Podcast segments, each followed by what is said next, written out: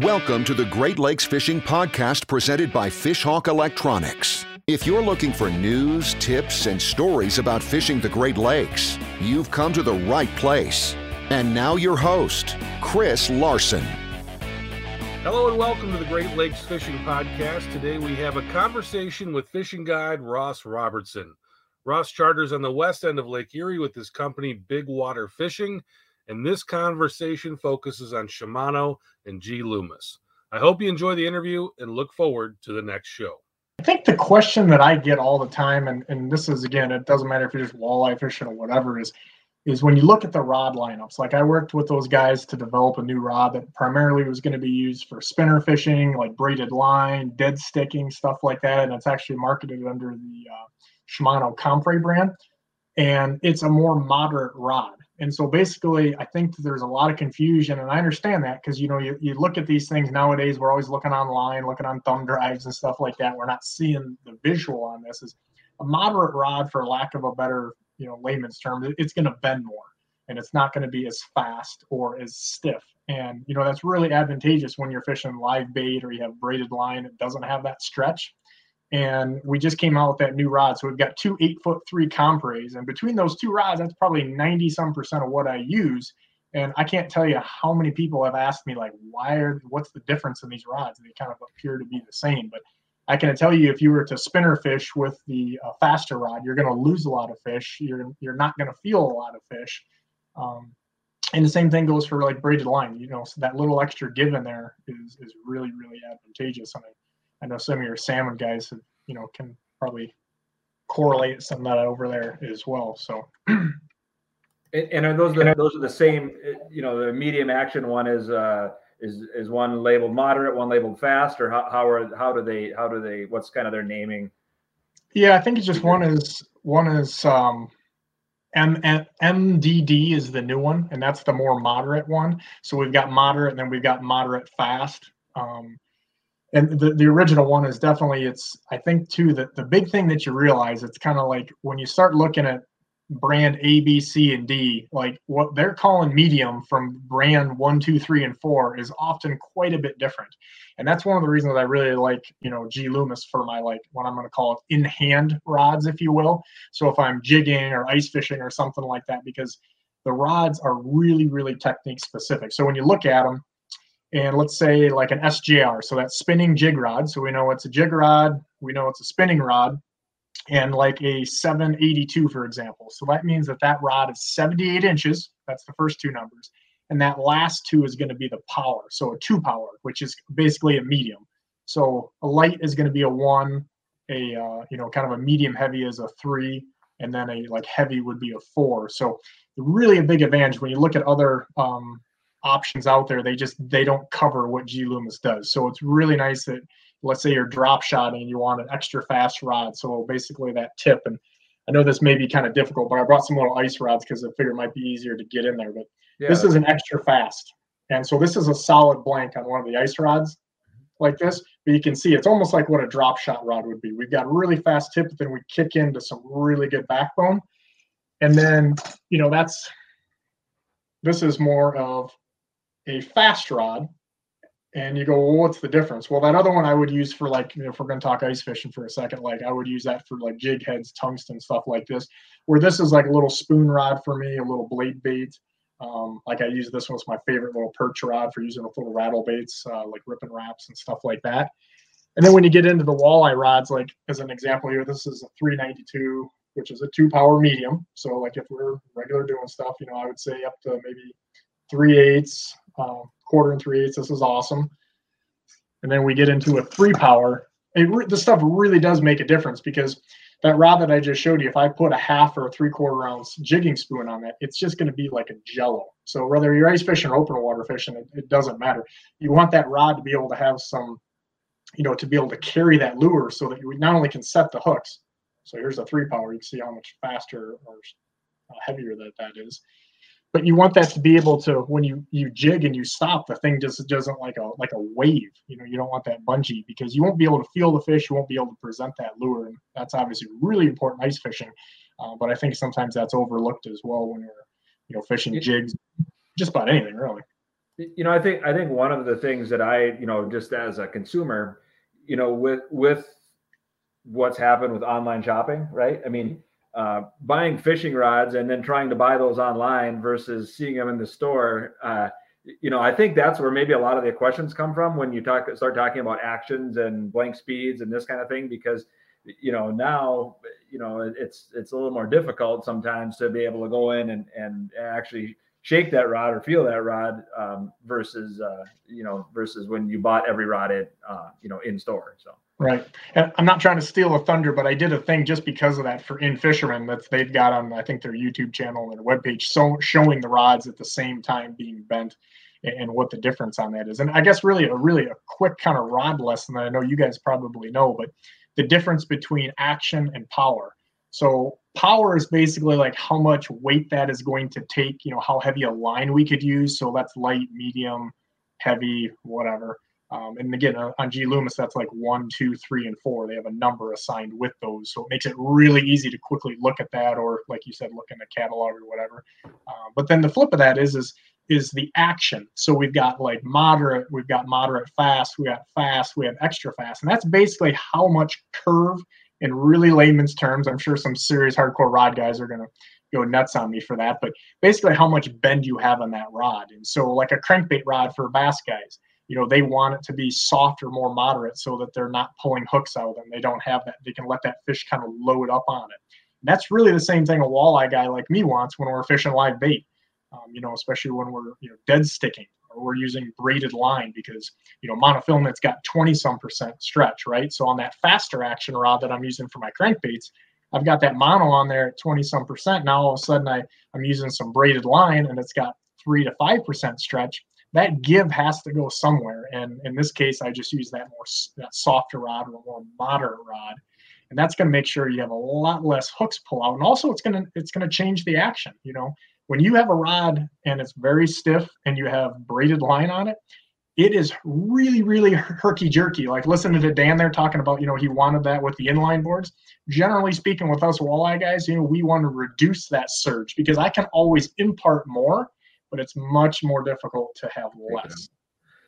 Uh, so here's a kind of a general question from Steve Connolly uh, over on Facebook that that uh, I think kind of sums it up. And, and again, may, maybe maybe put this in the context of somebody that's newer to trolling or kind of just getting set up. So if you kind of had to pick one, what what speed rod are you gonna are you gonna choose? You know, for most of your trolling.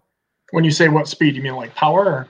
Yeah, I, I, think I think we're referring to action there. You know what? Uh, you know, you know that's that's a tough one only because I'm not going to pick on other manufacturers, but when you if you go like you you you nailed it. I mean, when you're if you're looking and you're trying to buy stuff online, man, that's a tough deal because from manufacturer to manufacturer, what they're calling and the different you know materials that they're using. If they're more composite, um, you know how much bend is in there. You can look at three rods and from three different manufacturers have the exact same so-called specs on them, and you put them in your hand and you know you got three totally totally different rods there um, but generally speaking for me i, I want a rod that's going to be you know th- those two compres obviously but eight foot eight and a half foot right in that range. You get too much longer you know you know netting and storage becomes difficult. I like a telescoping rod. I hate two piece rods when, when avoidable. So all my board rods are those telescoping rods. And they telescope down really easy which is great in the garage or obviously in the boat. And i'm looking for that kind of you know just enough give on the tip that I'm not going to rip hooks out and my stuff's going to be pulled through with the boards fine, um, but not so stiff or, or soft that I'm not going to be able to get hooks into them. So that's why those two rods, if you check out those those eight foot three compres, are perfect for me. Now some guys like you know shorter rods or longer rods. More power to you. There's personal preference there. But when you get much shorter than eight foot, in my opinion, we lose a lot of that shock absorber and we also lose our spread. So when I kind of put those out, you know, in my moose ears, I got big Bert's uh, custom tackle trees and different uh, rod holders there, uh, riser cradles. I'm, I'm trying to extend my reach. You know, I'm trying to get those line angles so they're not going to touch the water. And so that rod is just an extension of what we're doing. It's kind of like grabbing a hammer. Do you want to grab it right below the head or at the bottom of the handle? You know, it's going to give me more more leverage for sure. So, um, but there becomes a point of diminishing returns. You get something so long, now all of a sudden netting's more difficult, um, you know, things like that. But um, ultimately, I would tell you when people are looking at things is find something that works for you buy one of this buy one of that and then ultimately that's what you need to be using for everything. Whatever you settle in it's most important i think as long as you're kind of close to have everything the same. I mean that's so important. The continuity with with trolling is so so so important. All right ross you kind of answered ryan's question here. Ryan wanted to know uh, what your go-to rod for inline boards is and why. Uh, he's asking power length and action. So maybe just answer the back part of it. Uh, do, do, these rods do they play any kind of part in being able to read those boards? Absolutely, absolutely. Because you know, if you have a rod that's too stiff, um, it's gonna it's gonna rip that board and make it more difficult. It's gonna be more herky jerky. It's gonna be a lot more difficult in order to actually read what's going on there. But then if inversely, if we have one that's really, really soft, you know, those fish can kind of come up there and hang on that. And as you kind of ride in the waves and such, and it's to be much more difficult to see them as well. And then again, think about what's going on. We've got stretch in that line. I mean, even if you're using braid line, there's some stretch in there. Um, but if you're using monofilament, like I prefer to do for a majority of my presentations, you know, when you've got 100, 150 feet of line out between from the board to the rod tip to the lure, um, there's a lot of stuff that can go in there, and, and you, have got to definitely have the right package. So. All right, you've been talking a little bit of ice fishing, and we're going to bring uh, uh, JMO's yeah. question in here. Uh, it is an ice fishing question. Make it quick.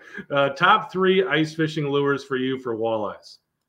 You've got to have some type of rattle spoon.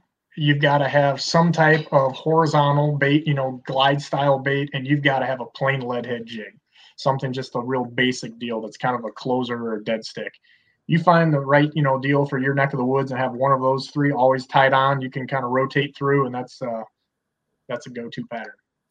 All right, you right now are transitioning from ice mode. I know you kind of you've been out there the last few weeks and just uh, wrapping that up. So you're getting the open water stuff ready. What are some things that you're doing right now to get yourself ready for the open water season? We work. You know, I was on the ice about six weeks straight, um, but truthfully, I mean, we work a lot farther out. I ordered all my ice gear, you know, for the manufacturers that I work with in July. So when it's 100 degrees out, you know, that's when we're actually doing that stuff. So almost all of my work, I would say, is done um, because I, I have to work on, on a much longer timeline. I've got to have everything tied, ready to go like that. Only thing I don't really do until I get a little closer is the final respool on my game rods. So I've got two sets of rods and reels that I use, so I always kind of have some backups. Um, so I won't do my final respool until we get a little bit closer here, probably in the next week or so.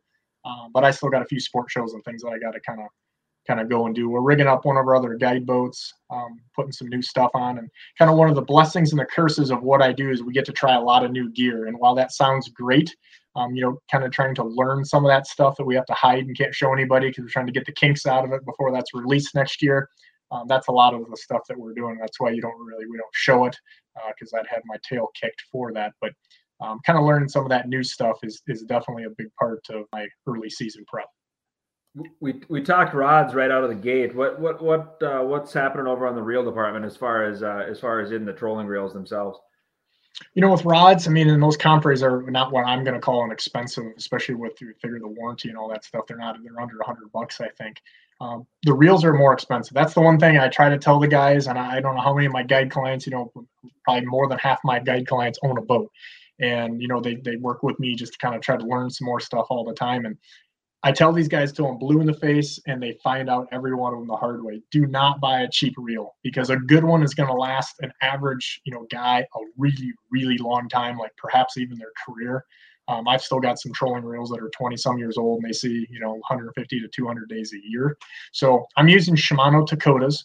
Um, I've got the old style and I've got the new style. The new style is, is, a lot faster. So I'm using those for my cranks or things where I, you know, want to be able to pick up line or, or can get away with that.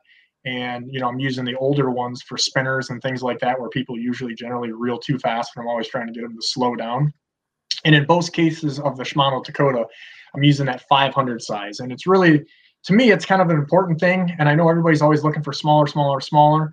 Um, but having that 500, you're going to get it's it's still a small reel. It's super compact. I mean, it's like you know back in the day we were using bait casters for bass that were, were bigger than that. But you're going to have larger drag washers, and the line's just going to work. Even though I, I'm not worried about capacity whatsoever, those drag washers are going to be a little bit bigger. You're going to have a little bit better gearing as far as for what we're doing. We're going to have, um, when you look at the drag stuff and the specs, we're going to get a little bit more drag on. I don't know the exact numbers off top of my head, but like some of them are, let's say, on the really, really small reels are like 12 pound, and we're upwards of like 16 or 20 when you get those a little bit bigger size reels. So for me, the 500 size is kind of important, even though I don't need the line capacity. And it's also going to stack that line on there a little bit nicer too, and, and not have on some of those narrower spools that some of the smaller ones have. So that's something that I would keep in mind. And, you know, when you do spool those up, you know, do it right the first time, but then you only put three, 400 feet or something on once you respool after. Um, that's kind of a key deal. Make sure you do it right the first time though. Yeah, we're getting a bunch of questions on that right now, Ross. Uh, here's one from Ryan Clark again. Ryan wants to know if you respool your reels for every trolling season, so every year. Respool every season. Respool and calibrate, yeah. yes. Yeah, I mean, I started kind of teaching people about that calibrating thing probably close to 20 years ago when I figured that out kind of the hard way. And I don't, I mean, I respool or or calibrate sometimes weekly. Um, I mean, you got to remember I'm fishing seven days a week. I'm very shortly. I'm about a 120 day stint in a row. So, um, you know, when things happen, maybe maybe some ding dong clients, maybe some ding dong captains too. But you know, things happen. Sometimes a little small fish may kind of mess your stuff up, or you hit a log or sticks or whatever it can be, or just a lot of catching a fish. Um, you know, I change my line accordingly. That's why I kind of have some backup stuff so I can work those in and I don't have to do them um, when I'm in a pinch. But yeah, I check the calibration that stuff all the time because you got to remember as you keep cutting that off or you get a little little nick or something in there, every one of those things is going to change things. And all of a sudden, if one's off a little bit this way and one's off this way, that's going to make a big difference uh, on certain presentations. All right, we got one from YouTube here. Jeremy, once again, uh, he wants to know how are you using your fishhawk data when you're trolling uh, for walleyes on Lake Erie? I want I want to know what my speed is. I want to reproduce that. And you know, sometimes I think people get caught up with that number too much as, as far as what that number is. Agreed. I'm using that basically as a control. So I know like Lance and a couple of those guys when the questions were like, "Hey, you're going up, you're going down." I'm just using that as a control number. So some guys, you know, I, I have buddies in the springtime. They're like, "Oh my God, we're going one four. The water is too cold for that." I don't really care about the number. I just want to be able to duplicate that. So maybe my fish move, maybe the water clarity changes and it causes me I got to shift a mile or two, or I just keep going on that pass. I want to make sure that as I set up again, or things change, or maybe I now I need to go a little faster or slower. What was that real number that I was at? And then again, if it's flat calm, I tell people all the time the time to use a fish hawk most important times probably when it's flat calm because you don't realize the current that's going on there and it's very difficult to read it. When when we have a little bit of wave action you know and either the waves determine how your boat's going to go and what we have to deal with or it makes it a lot easier to read the current. But when it's flat calm that 100% is the time that you better have that fish hawk out if you're not catching fish especially if you're you know going in multiple directions. So but ultimately, I use that number as a reference point. But again, as Captain Dan set up on there, you have to remember I've been doing this 200 days a year for more than 20 or you know 20 plus years, and so experience really helps me a lot. Sometimes I could do this with my eyes closed a little bit because I kind of know what to experience from how the conditions have been. Um, but until you get some time on your hands with that, play with the fish hawk. It really, really makes a big difference.